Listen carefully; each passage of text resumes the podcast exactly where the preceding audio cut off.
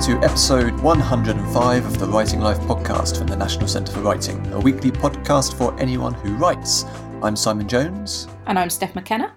And it's the 29th of July here in Norwich as this episode is going out. And I'm actually on holiday because we recorded this last week using the magic of time travel. Woo! We're in the past. No, we're in the future. We're in the future. Unless, of course, someone listens to this episode a couple of months down the line and then they're in the future even more.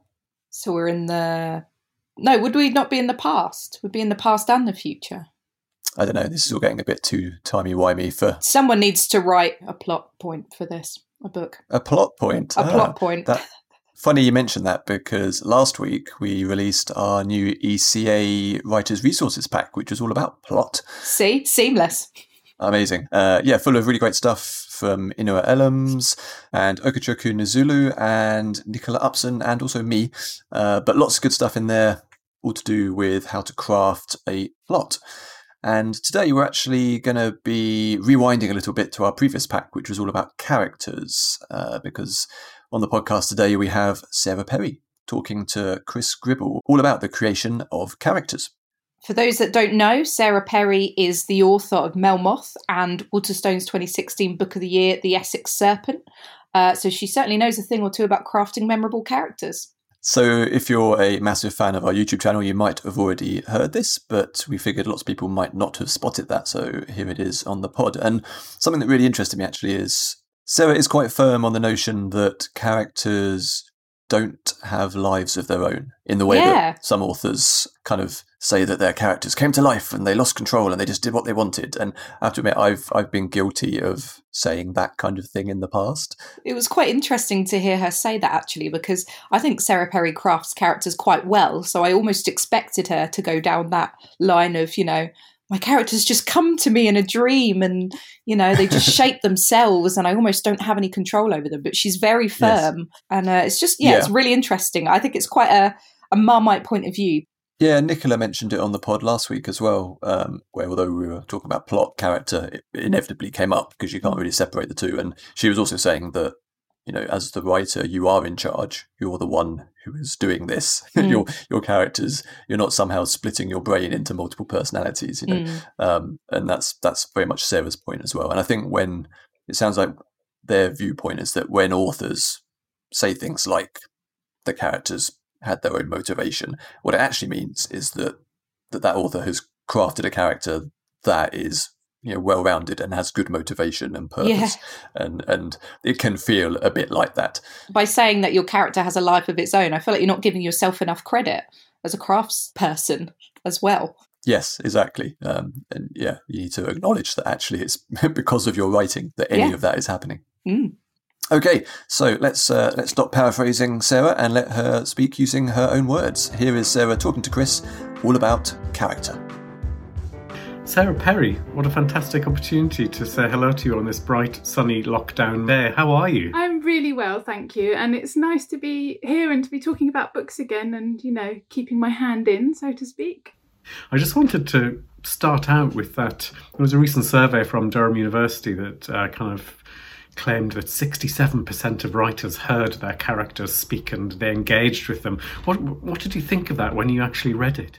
Um, I it's a little unfortunate that it sort of touched on one of my little irritations, which is a perfectly benevolent irritation, and I don't hold it against anyone in particular, but I think that the romanticisation of the creative process is actually a little bit dangerous because what I believe, and I think what's very good, certainly for early career writers to believe, is that this is a craft and that we are craftspersons and that we can learn how to do what we're doing better. And the more we enjoy this very tempting tendency to think of the muse having descended and so on, the less it feels like something you can get better at.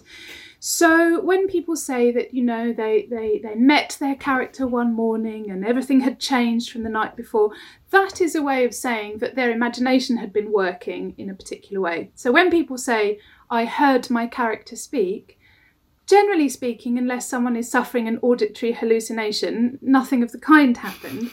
It's a way of describing the imagination, which is a strange and wonderful thing. So it's a question of terminology, isn't it? I don't hear my character's speech, for they are not real. Um, but I imagine how they speak, and the imagination fleshes that out. So. Yeah, no, I think it's a really good point. I think the to their credit, the author of the report also noted that kind of the difference between uh, kind of auditory hallucinations and just being able to interpolate yourself into a dialogue with something you've created is a different thing, and and the very and, and and the very sort of realistic and well sort of thought through writer Val McDermid noted at the end of the article in the Guardian that um, you know her I think she said that uh, the characters have the life that I gave them and no more, uh, which is a sort of a comforting sort of uh, thing to think about. Yeah, and I think most of the authors who that you know the 67% I think it was most of those what they actually mean is that my imagination allows me to to yeah. engage with my characters but to people who are perhaps less confident in their craft something like that can be faintly alarming because they will think well you know my my imaginative process is flawed because no, no, can't hear them. So there's something wrong. Um, so it's about the way we present these things, I think, in a way that's kind of unthreatening and inclusive.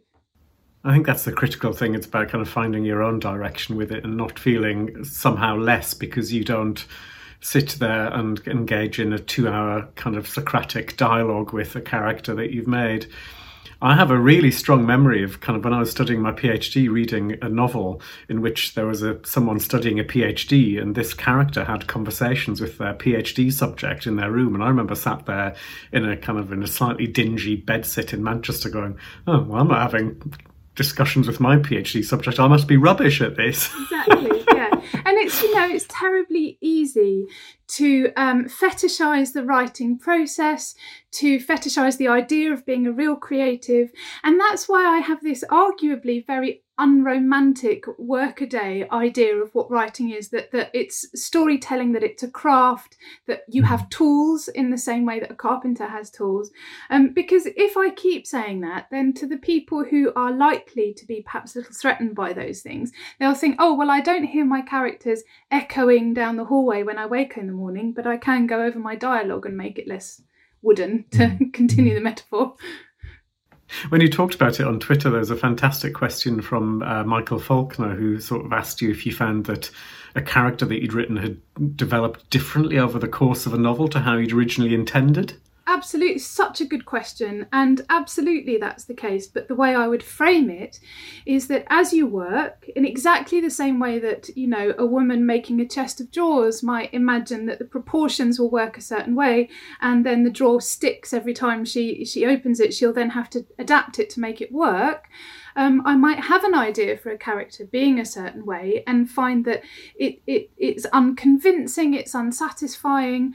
There are elements of a character's personality which just doesn't lend itself to the story that I'm trying to tell, and therefore I make them more talkative, less talkative, more bad tempered, you know, more even tempered in order to serve the story because for me and and I absolutely appreciate there's there's more than one way of, of writing but for me my characters are plot devices enabling me to tell the story mm. I want to tell in the way I want to tell it. And if they if they're not serving that purpose they will have to change.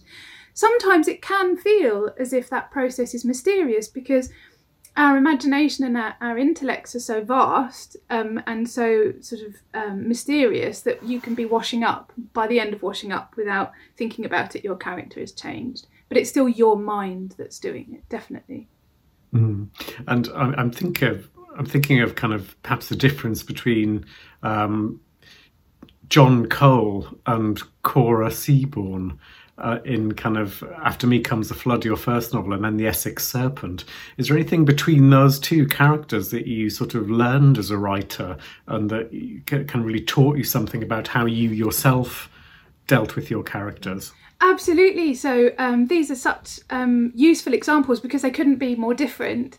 Um, and they are different because I wanted to tell different stories and explore different ways of, of sort of um, people engaging with each other. So for my first novel, if you would like to write a book which is about challenging preconceived ideas of love, what constitutes love, what we can call love, it is ideal to create a character who's never really allowed himself to feel it so that when he is confronted with those things they are sort of more intense and, and so on so therefore, it suits my purpose for him to be rather dry and and um, sort of repressed and contained.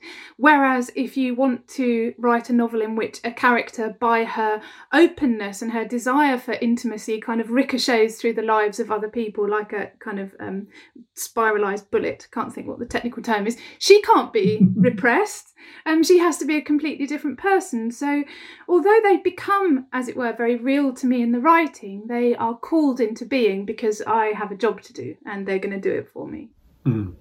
In terms of kind of um, contemporary writers who do character very effectively and quickly, are there particular writers that spring to mind that you think, oh gosh, they do it? Absolutely. And there's actually two books, two recent publications that really spring to mind. One of them, Sarah Moss's latest book, Summer Water, which I don't think has been published yet. And it's episodic in the sense that um, it's, it's um, one day, or at least a very short period of time, told from the point of view of a series of very different characters, all from their point point of view.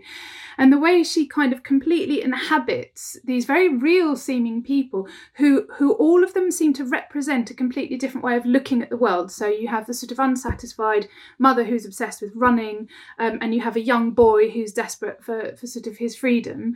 Um, and her characters there are are not vastly fleshed out. It's a very slender book, and we we really only have quite short glimpses of them. But they exist totally convincingly and and as real people, but also they're very evidently there to serve her purpose of examining sort of a range of ideas.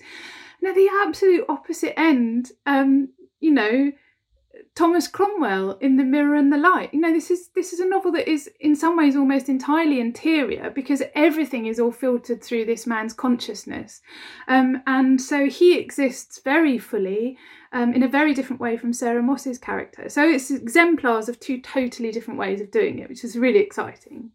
Mm, fantastic. Thank you very much. I think the Sarah Moss book is out this late summer, autumn, perhaps? Yes, I think so. Yeah. Fantastic. Well, Sarah, it's been a real pleasure to talk to you. Really appreciate it. Thank you so much for your time. Thanks to Sarah and to Chris for the chat. If you'd like to get in touch, don't forget you can follow and contact us on Instagram and Twitter at Writers Centre. We're also over on Facebook. If you'd like to check out all of the resources we were discussing, head over to nationalcentreforwriting.org.uk and you'll find them under the Writers Toolkit in the navigation.